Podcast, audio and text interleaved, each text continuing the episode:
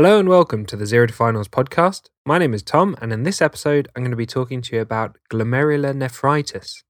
And if you want to follow along with written notes on this topic, you can follow along at zerotofinals.com slash glomerulonephritis or in the renal section of the Zero to Finals medicine book.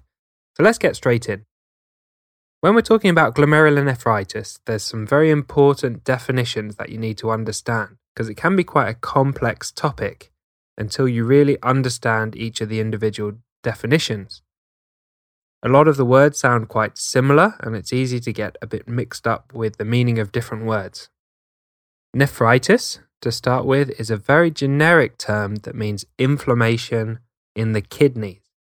Remember, neph refers to the nephrons, which are in the kidneys, and itis refers to inflammation. Nephritis is a very non specific descriptive term and is not a diagnosis or a syndrome that has any specific criteria. It's easy to get confused and think that when a patient is described as having nephritis, that this is a diagnosis. It's not an individual diagnosis, it's simply a descriptive term that says the patient has inflammation within the kidneys. Nephritic syndrome or acute nephritic syndrome refers to a group of symptoms and not a diagnosis. When we say a patient has nephritic syndrome, it simply means they fit a clinical picture of having inflammation in their kidneys, and it does not represent a specific diagnosis or give an underlying cause for the nephritis. Unlike with nephrotic syndrome, with nephritic syndrome, there's no set criteria. However, the following features can characterize nephritic syndrome. So, nephritic syndrome can involve hematuria, which means blood in the urine, and this might be microscopic, meaning that it's not visible to the naked eye, or macroscopic, meaning that you can see the redness in the urine of the blood. Oliguria is another feature, and that means there's a significantly reduced urine output. Another feature is proteinuria, which is protein in the urine, and in nephritic syndrome, there's less than 3 grams per 24 hours of urine that's collected. So, less than 3 grams of protein leaks out of the kidneys into the urine per 24 hours. If it's more than 3 grams, it starts to be classified as nephrotic syndrome. And the final feature of nephritic syndrome is fluid retention. So, this could be edema peripherally or in the lungs, which we call pulmonary edema. Next, we need to specify what nephrotic syndrome is. A nephrotic syndrome refers to a group of symptoms without specifying the underlying cause. Therefore, nephrotic syndrome is not a disease, but it's a way of saying the patient has these symptoms and features. To have nephrotic syndrome, a patient must fulfill the following criteria. Firstly, peripheral edema, so fluid building up in the peripheral tissues, proteinuria, specifically more than 3 grams in 24 hours, a low serum albumin of less than 25 grams per litre, and hypercholesterolemia or high cholesterol level. Glomerulonephritis is an umbrella term applying to conditions that cause inflammation of or around the glomerulus. Therefore, there's many conditions that can be described as being glomerulonephritis because all it means is inflammation of or around the glomerulus. We're going to talk about a list of types of glomerulonephritis, and these are specific diseases and diagnoses that have their own pathophysiology. Interstitial nephritis is a term used to describe a situation where there's inflammation of the space between the cells and the tubules, and this space is called the interstitium within the kidneys. It's important not to confuse this with glomerulonephritis.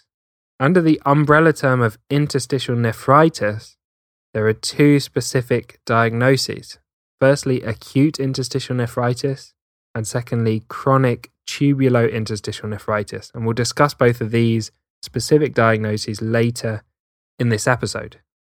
Glomerular sclerosis is a term to describe the pathological process of scarring of the tissue in the glomerulus. It's not a diagnosis in itself, and it's more a term used to describe the damage and the scarring that's done by other diagnoses. Glomerular sclerosis can be caused by any type of glomerulonephritis or obstructive uropathy, which is a blockage of urine outflow, and by a specific disease called focal segmental glomerulosclerosis. So let's talk about some specific types of glomerulonephritis. And each disease has its own epidemiology, causes, and treatment. It's easy to get overwhelmed and confused since they're all very similar in their names and it's easy to get mixed up between the diseases. I'd suggest not trying to learn the details of every disease until you really understand the basics. If you understand the basics, you'll be ahead of most of your colleagues and most doctors. The types of glomerulonephritis are minimal change disease, focal segmental glomerulosclerosis, membranous glomerulonephritis, IgA nephropathy, which is also called mesangial-proliferative glomerulonephritis or Berger's disease, post-streptococcal glomerulonephritis, which is also known as diffuse proliferative glomerulonephritis, mesangiocapillary glomerulonephritis, rapidly progressive glomerulonephritis, and Goodpasture syndrome. While that's a very long and intimidating list of words that all sound fairly similar, it's worth learning some key facts that will allow you to answer almost all the exam questions on glomerulonephritis without getting overwhelmed and confused trying to learn everything about every condition that affects the kidneys. Most types of glomerulonephritis are treated with immunosuppression, such as steroid medications, because it's a type of inflammation and immunosuppressant settles down inflammation and halts the progression of the disease. They're also treated with tight blood pressure control by blocking the renin angiotensin system. So, usually, this is with ACE inhibitors, and an alternative is angiotensin receptor blockers. It's worth knowing about nephrotic syndrome, and nephrotic syndrome usually presents with edema. So, patients might notice frothy urine because of proteinuria. And it's worth remembering that nephrotic syndrome predisposes patients to thrombosis, so developing blood clots, having high blood pressure or hypertension, and developing high cholesterol. The most common cause of nephrotic syndrome in children is minimal change disease, and this is quite a common exam question. If you have a young child who develops edema and low albumin and has proteinuria, the likely cause is minimal change disease. And this is usually idiopathic, meaning there's no identifiable cause, and it can be successfully treated with steroids in most cases. The most common cause of nephrotic syndrome in adults is focal segmental glomerulosclerosis. Next, we'll talk about IgA nephropathy, which is also known as Berger's disease. And this is the most common cause of primary glomerulonephritis. The peak age of presentation of IgA nephropathy is in the 20s. And in your exams, when they have a renal biopsy, the histology will show IgA deposits and glomerular mesangial proliferation. And the clue is that this is a type of glomerulonephritis caused by immunoglobulin A, so you would expect IgA deposits within the histology of a renal transplant. The next one to talk about is membranous glomerulonephritis, and this is the most common type of glomerulonephritis overall. And there's a bimodal peak in age at which this presents, in the 20s and in the 60s. And the histology will show IgG and complement deposits on the basement membrane. And remember, the basement membrane is what separates the blood from the filtrate inside the glomerulus and forms the barrier across which chemicals and water will filter in the kidneys. The majority of cases, around 70% of membranous glomerulonephritis, are idiopathic, so there's no clear cause, but it can also be secondary to malignancy, rheumatoid disorders like rheumatoid arthritis, and medications such as nonsteroidal anti inflammatory drugs. Next, we'll talk about post streptococcal glomerulonephritis, which is also known as diffuse proliferative glomerulonephritis.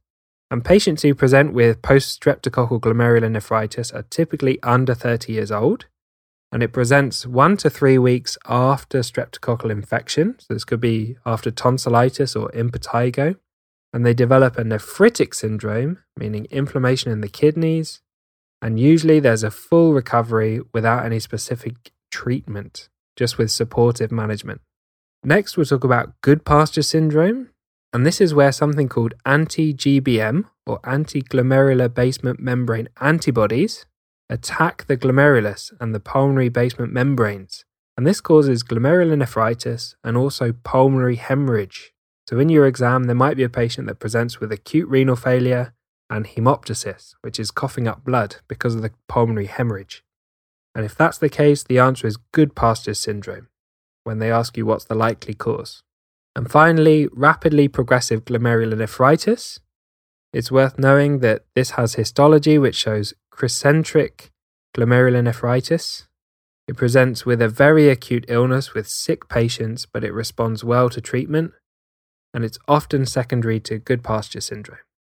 So, in summary, this is quite a complex topic that can be very confusing, but if you understand the very basics of the definitions and you have a few of these key facts in your head, you can answer the vast majority of exam questions on this topic, and you'll also sound confident and knowledgeable to your colleagues and any renal physicians that you might talk with in the future.